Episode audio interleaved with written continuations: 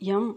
ரிஷாந்த் ஷெரீஃப் எழுதிய ஒரு சிறு கதை கதையின் பெயர் நிழற்படங்கள் நான் அப்படி கேட்டிருக்கக்கூடாது தான் மிகவும் சோகத்துக்குள்ளான அந்த நண்பரது கண்கள் எனது கண்களை நேரே பார்த்தன. பின்னர் தாழ்ந்து கொண்டன. அறையிலிருந்த என் கணவர் என்னடா இது? என்பது போல முறைப்பும் இல்லாமல் அதிகளவான திகைப்பும் இல்லாமல் கேள்வியோடு என்னை பார்த்தார். பொண்ணு வீட்டுக்கும் இந்த ஃபோட்டோவை தான் கொடுத்தீங்களா?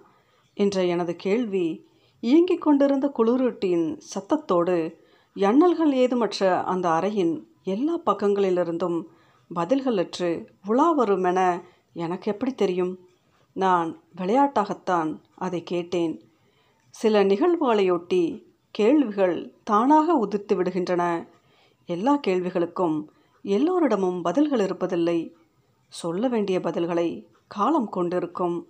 அதன் வாய்க்குள் புகுந்து விடைகளை அள்ளி வர எல்லோராலும் இயலுவதில்லை. அவ்வாறு இயலாமல் போனவர்கள் மௌனம் காக்கிறார்கள். இல்லாவிடில் சிரிக்கிறார்கள் அல்லது அழுகிறார்கள். வேறு ஏதேனும் சொல்லி சமாளிப்பவர்களும் இருக்கிறார்கள் எனினும் அந்த கேள்விக்கு அந்த மழுப்பல் உண்மையான பதிலென ஆகிவிடுவதில்லை.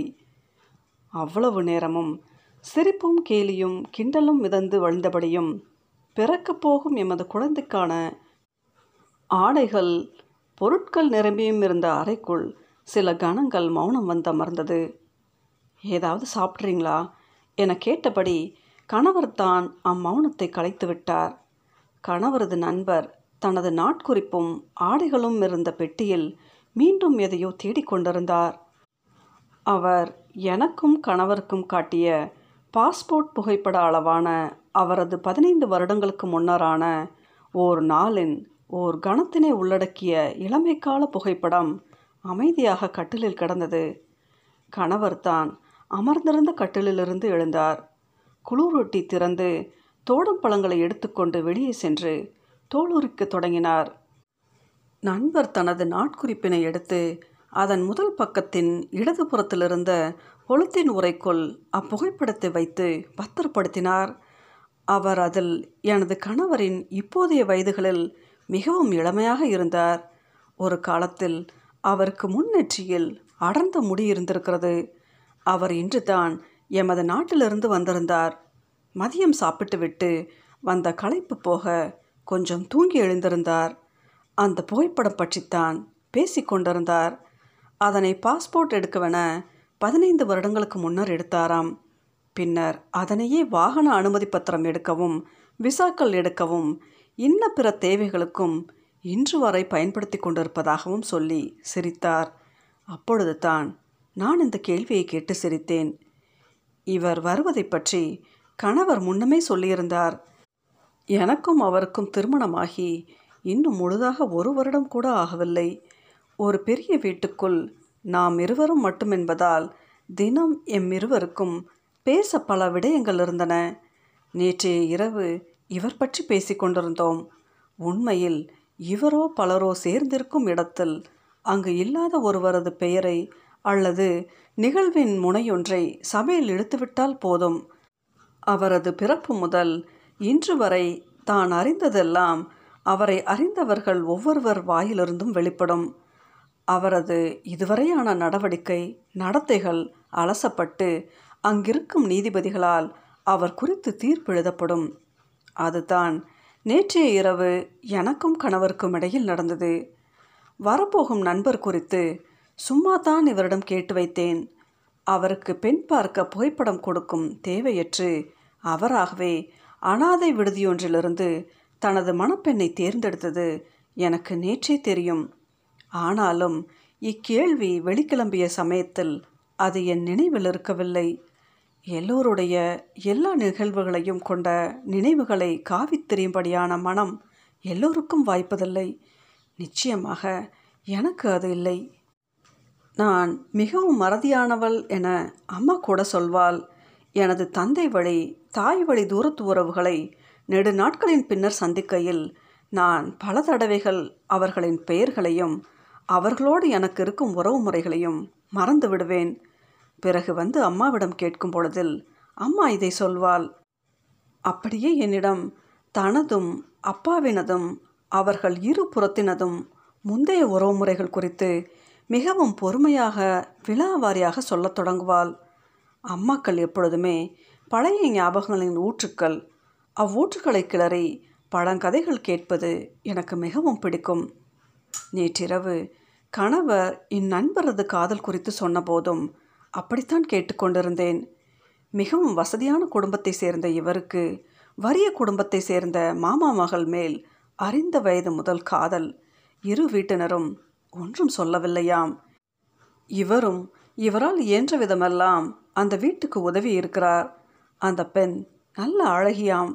அழகான பெண்கள் எல்லாம் ஊரில் நிலாக்களென நினைக்கிறேன். எந்த தெருவில் எந்த பெண் அழகாக இருக்கிறாள் என ஊரின் இளைஞர்கள் அறிந்தே வைத்திருக்கிறார்கள். பெண்களிடமும் ஆண்கள் குறித்து இது மாதிரியான பட்டியல்கள் இருக்கின்றன. சொல்ல வந்த விடயத்தை விட்டு வேறெங்கோ போய்க்கொண்டிருக்கிறேன் ஏனோ எனக்கு எல்லாவற்றையும் கோர்வையாக சொல்லத் தெரியவில்லை.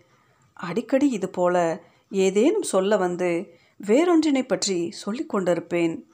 சிறு வயது முதலே இப்படித்தான். பாலர் வகுப்பில் எனது பென்சில் திருடி கொண்டு போனவனை எனக்கு தெரியும். ஆனாலும் வீட்டுக்கு வந்து அப்பாவிடம் சொல்லி அவர் அங்க அடையாளங்கள் கேட்டபோது வெள்ளை சட்டை நீல கலிசான் என பள்ளி சீருடை குறித்து சொன்னேன். கோபத்துடன் கேட்டுக்கொண்டிருந்த அப்பா சட்டென சிரித்து விட்டார். வார்த்தைகள் எப்பொழுதும் இப்படித்தான். மனித உணர்வுகளை உடனுக்குடன் மாற்றும் வித்தைகளை அவை அறிந்திருக்கின்றன. அவற்றின் சாவிகளை கொண்டிருக்கின்றன.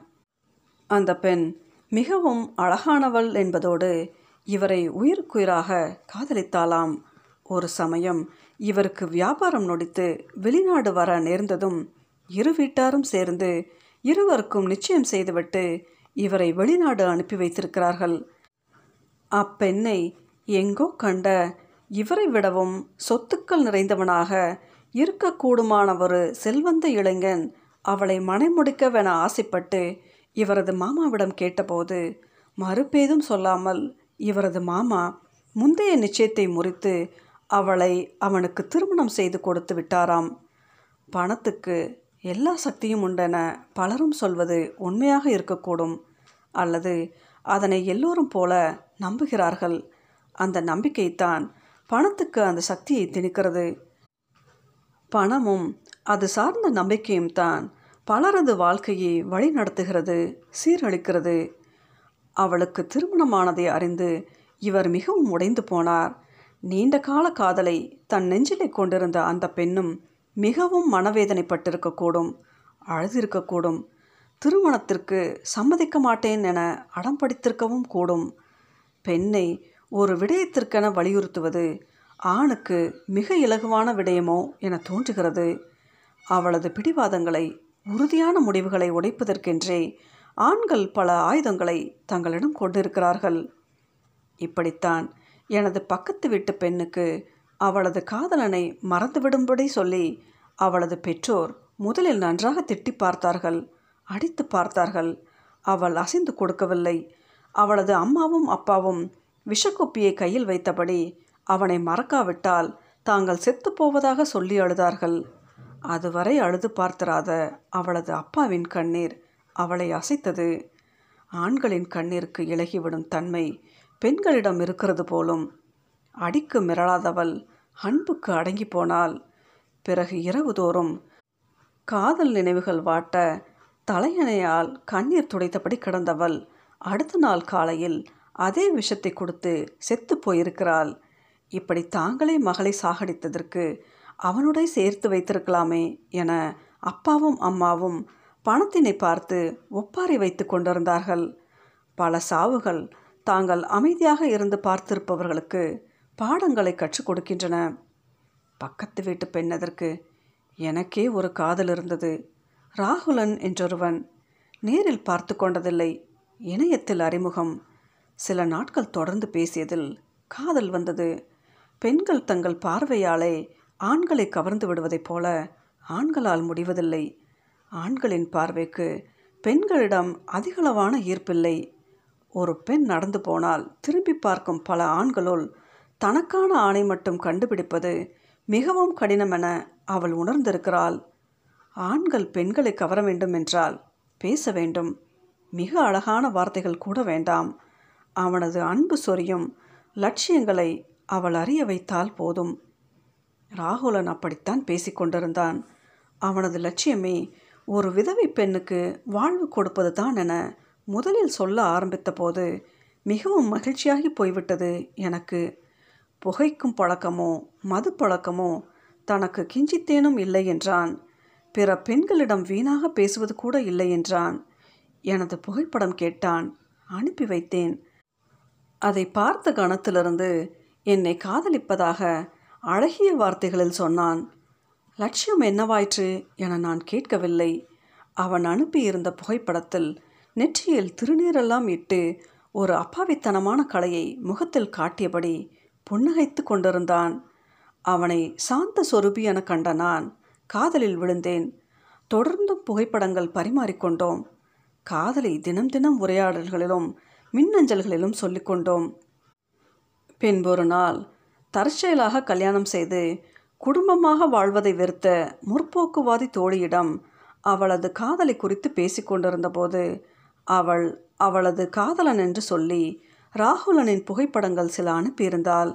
அதில் ராகுலன் அரை நிர்வாணமாக கையில் மதுப்புட்டியுடன் இரு பக்கமும் இரு பெண்களை அணைத்தபடி லேசாக ஆடிக்கொண்டிருந்தான். இதுபோல பல புகைப்படங்களை காட்டினால் கல்யாணம் செய்யாமல் சேர்ந்து வாழும் முற்போக்கு லட்சியமும் அவனிடம் இருப்பதாக சொன்னதால்தான் அவனை காதலிப்பதாக தோழி சொன்னாள்.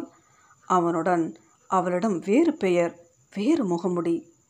நல்ல வேலை எனது பெற்றோருக்கு என்னை திட்டவோ அடிக்கவோ மிரட்டவோ வைக்காமல் நானாகவே அவனை விட்டும் நீங்கிக் கொண்டேன்.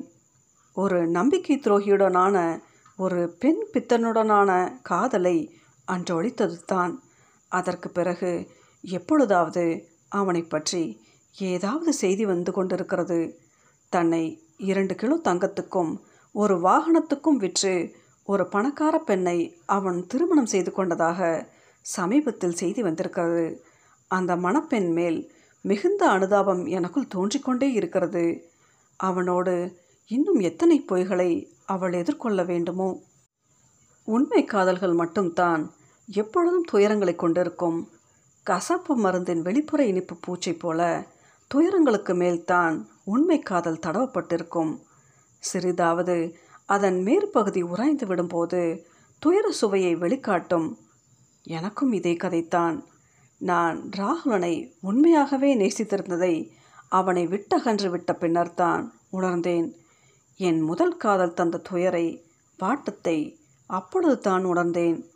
நீண்ட நாள் உண்ண பிடிக்காமல் இணையம் வரப்பிடிக்காமல் பசியில் இருந்திருக்கிறேன் தாகித்திருந்திருக்கிறேன் அழுது கொண்டே இருந்திருக்கிறேன்.